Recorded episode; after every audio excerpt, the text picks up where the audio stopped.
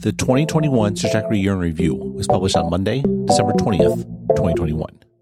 There is a perspective in which 2021 was an absolute drag.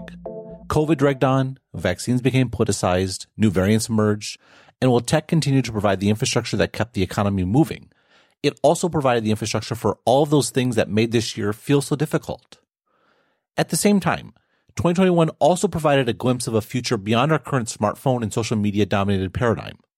There was the metaverse and crypto, and my contention they are related. Sure, the old paradigm is increasingly dominated by regulation and politics, a theme that is so soul sucking that it temporarily made me want to post less. But the brilliance of the internet and of business models like that which undergirds Stratechery is that the freedom to not only write what you want, but build what you want and be what you want is greater than ever. This year, Stratechery published 40 free weekly articles and 121 daily updates, including 13 interviews. I also launched Passport, the new backend for Stratechery and Dithering, the twice a week 4Pay podcast I host with John Gruber. Passport remains under development, so stay tuned for updates in 2022. Today, as per tradition, I summarize the most popular and most important posts of the year on Stratechery. To see all of the articles, please visit the website. It just doesn't work on a podcast.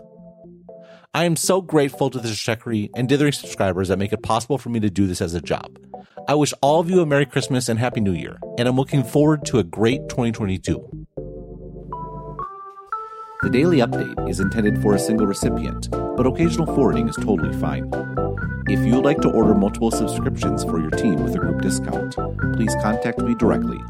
Thanks for being a subscriber and have a great day.